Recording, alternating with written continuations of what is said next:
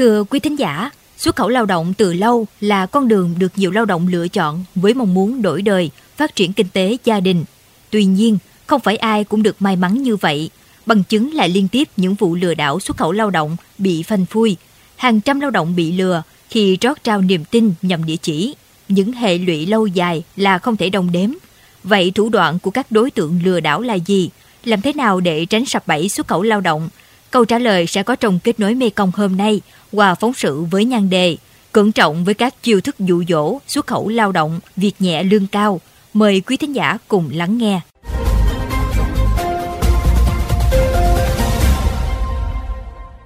Có người thân từng là nạn nhân của lừa đảo xuất khẩu lao động, việc nhẹ lương cao vào mấy năm trước.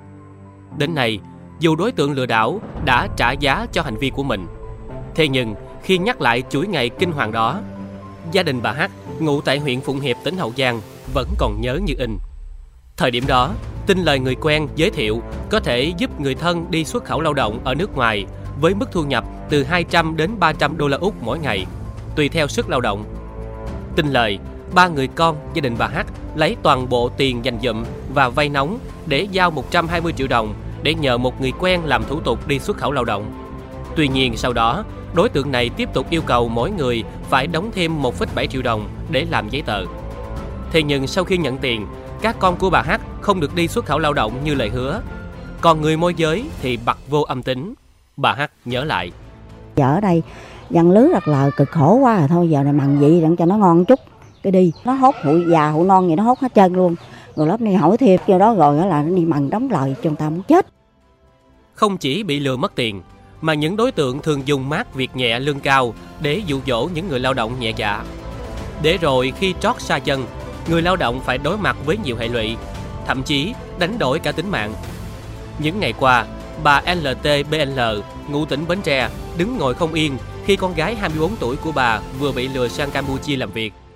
Chia sẻ với chúng tôi, bà LTBL cho hay, trước đây con gái bà làm tại một khu công nghiệp trong tỉnh nhưng nghe lời dụ dỗ của một người bạn nên mới xảy ra cớ sự này.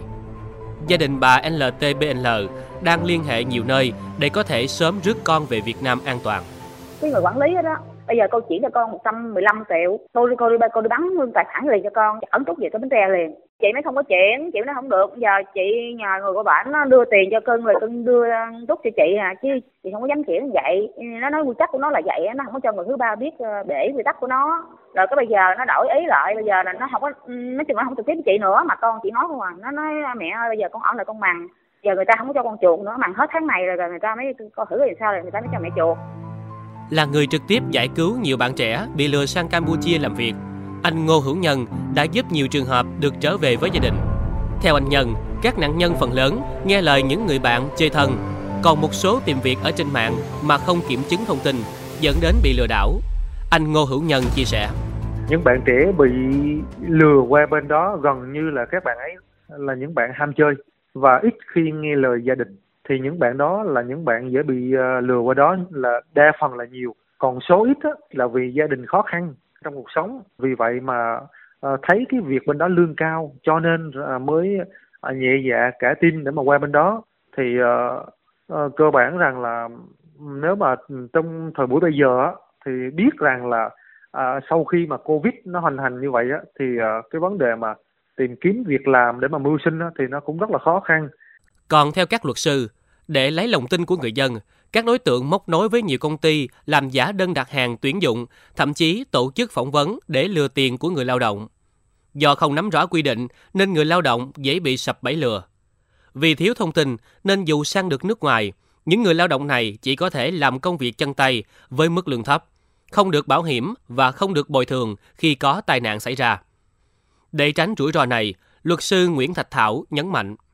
về phía người lao động thì à, chúng ta cũng phải hết sức là tỉnh táo và cân nhắc cũng như là chúng ta phải tìm hiểu từ các nguồn thông tin từ các cái cơ quan nhà nước để chúng ta nắm được là à, ở cái vùng này có cái cái cái cái, cái trung tâm mà xuất khẩu lao động như vậy là có hay không những cái thông tin đó đã được đăng ký hay chưa hay như thế nào Có thể thấy, tìm kiếm việc làm là nhu cầu chính đáng của mỗi người.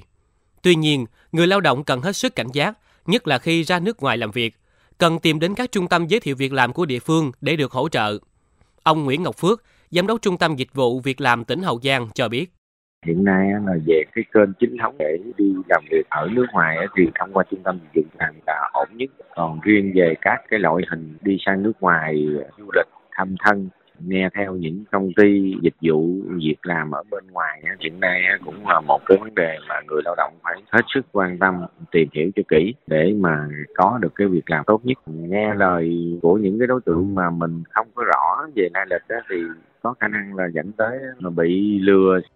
Để tránh bị lừa đảo, người lao động cần phải kiểm tra rõ thông tin về xuất khẩu lao động và luôn đề cao cảnh giác trước những lời mời gọi hấp dẫn. Khi muốn đi xuất khẩu lao động cần phải thông qua các công ty uy tín của nhà nước có điều kiện và tư cách pháp nhân đầy đủ.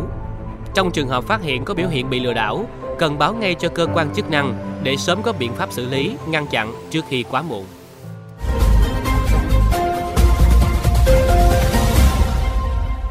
Đến đây, thời lượng dành cho chuyên mục Kết nối Mê Công xin được phép khép lại.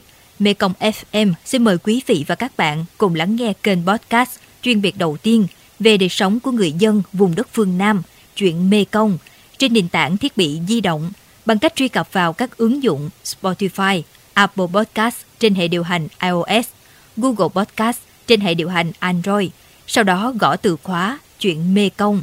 Còn bây giờ, Thanh Thúy và Nguyễn Châu cảm ơn bà con và các bạn đã quan tâm lắng nghe. Xin chào và hẹn gặp lại vào kỳ sau.